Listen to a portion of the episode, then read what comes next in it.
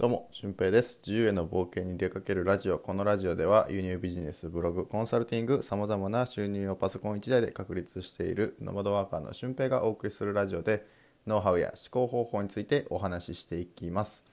えー、今回はですね、まあ、凡人でも成功するというか、ブランディングできる方法についてお話ししていきたいと思います。えー、各有僕も、えー、学校の先生をしていただけの本当に SNS も一切してない Twitter インスタもアカウントすら持っていないような人物だったんですけど、えー、そこから輸入ビジネスを始めてブログを始めて、えー、SNS を始めてで今ではブログや SNS からあ案件が来るような感じになっているんですよね。はい、でそういう、まあ、一般人というか有名人今芸能人の方が YouTube とかしてたりとか、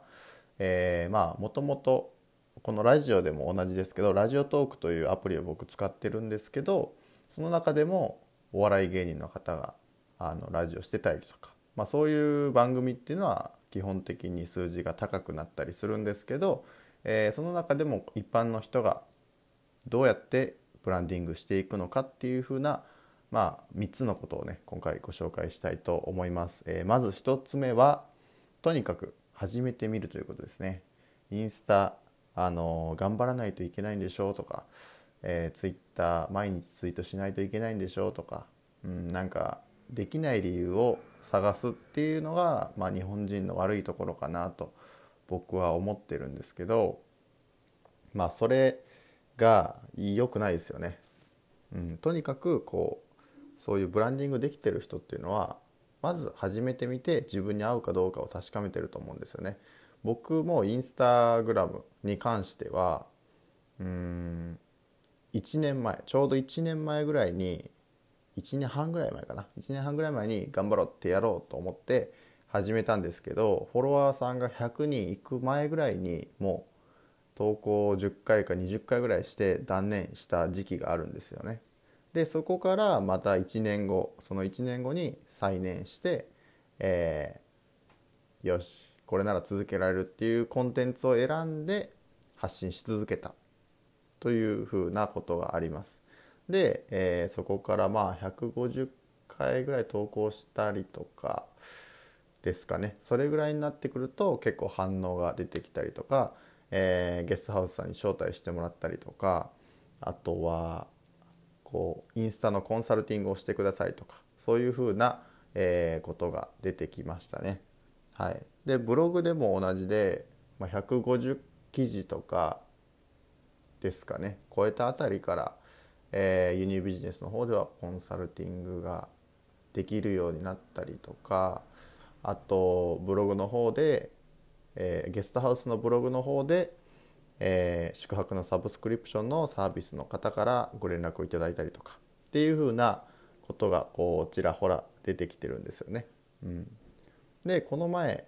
あの Voicy を聞いててですね周平さんっていう、えー、瀬戸内海で MacBook カタカタしてる周平さんっていう方がいるんですけど、えー、その方が言ってたんですけどコンテンツ1000個作ったら大体こう月収が20万ぐらいが安定して作れるようになりますよっていうふうなことをおっしゃってたんですよね。ま確かにその通り僕、まあ、1000超えてるかなぐらいの感じなんですよね。ラジオインスタ、えー、ブログ全部合わせるとまあちょうど1000か1000弱ぐらい。うん、でそうなってくるとやっぱり月収20万っていうのは固く安定してきますし、えーまあ、そこからプラスオンで動けばこうもっともっと収入を作っていけるっていう風な形に今なってるんですけど、はい、で、えー、まあそれが1つ目ですね。まあとにかく始めてみることですね。インスタグラムでもツイッターでも何でもいいのでとにかく始めてみることです。僕はツイッターに関しては、えー、頑張ってみたり頑張ってみなかったりの繰り返しでまだ全然フォロワーさんが200人ぐらいで伸びてないんですけどまあまあまたそこもいずれ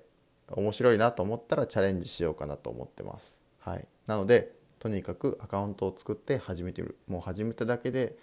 えー何か変わるってわけじゃないんですけど作ってみないと何も変わらないので是非作ってみてください。で、えー、発信したい分野を定めるっていうのが2つ目のポイントです。そうもうやみくもになんか日常の写真を撮ったりとか、えー、今日こういうの食べましたとかっていうのをこうつらつらと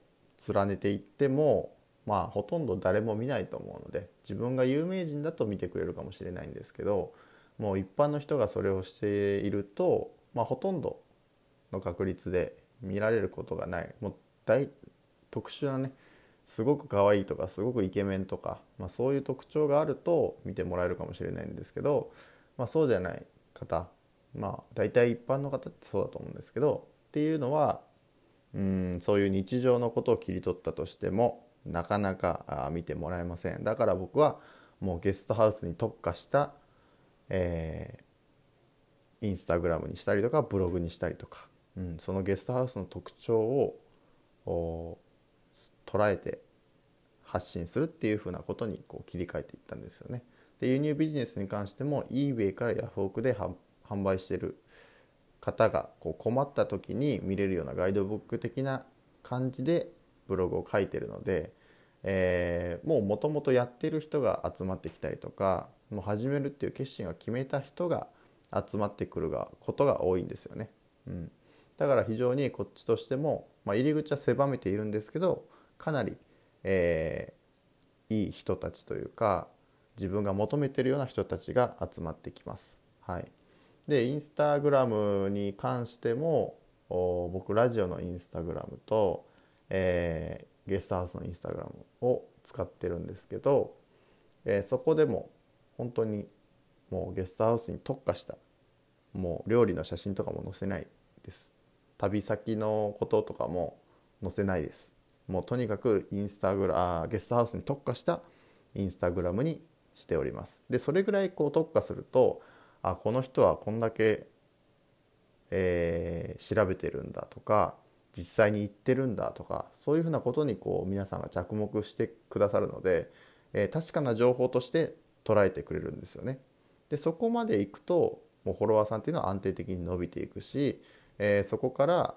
本当にもっとコアに関わりたい人っていうのはそういうふうなコンサルティングをお願いしてこられたりだとか企業案件になったりとかするわけなんですよね。だからまずは、えー、アカウントを開設してどういう分野を発信していきたいのかっていうのを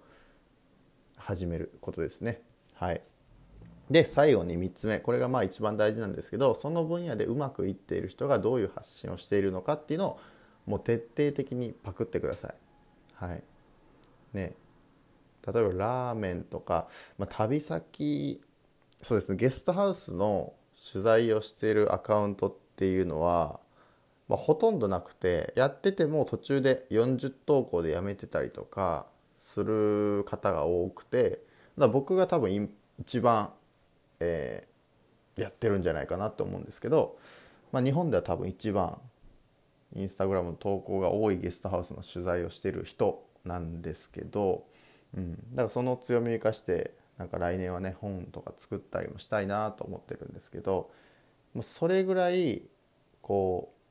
特化すること、うん、だから逆に僕は今ゲストハウスのその取材のところっていうのはパクられて、え伸びてくる人が出てくる可能性もあるので、うん。うん、自分がこういう発信をしたいなっていうものをやってる人って必ずいると思うので例えば美味しいパン屋さんとかを特集してる人とかがいてどういうふうにパンを紹介してるのかどういう写真を撮ってるのかっていうのを是非、えー、見てみてください。うん。ですね。だからなんか我流でやっててもなかなか伸びてこない人っていうのはそういうところが欠けてるんだなと思うので、えー、ぜひうまくいっている人がどういうふうにしてうまくいってるのかどういうふうにして人を集めてるのか、えー、ストーリーズに何を載せているのかとかあとブログだと僕はゲストハウスのブログっていうのは完全にもうほぼ80%ぐらいパクリでうん作られているんですけど YouTuber の渡辺夫婦さんっていう車中泊で日本一周した人がいて、えー、その人はもうブログにでっかい日本地図をドーンと載せてここに行きましたよっていうふうなことが分かるようになってるだから僕もそれをゲストハウスバージョンでやってみたいなと思ってうんブログに関しては作りましたね。はい、っていうことでまあ3つの凡人がブランディングしていくための大事な3つの方法っていうことを今回ご紹介しました、えー、おさらいしておくとまず、えー、アカウントを開設するブログを開設する。まずそのものがないと何も始まらないのでまず作りましょう。そして、えー、次に自分が何を発信したいのかコンセプトをしっかりと決めましょう。で3つ目が、え自分のコンセプトに合った人のやってることを徹底的にパクりましょう。っていうふうな3つのことでした。えー、ぜひ実践されてみてください。はい、で合わせて聞きたいは、まあ、行動の3ステップ、えー、結構合わせて聞きたいで出してるんですけど、まあ、どういうふうにして、えー、行動を起こしていけばやりやすいのかもう小さな小さなことから始めるっていうことが大事なんですけどそういうのを詳しくお話ししている回があります。ぜひお聞きになってみてください。はい。ということで本日も最後までお聴きいただきありがとうございます。また次回の配信でもお会いしましょう。ほなまた。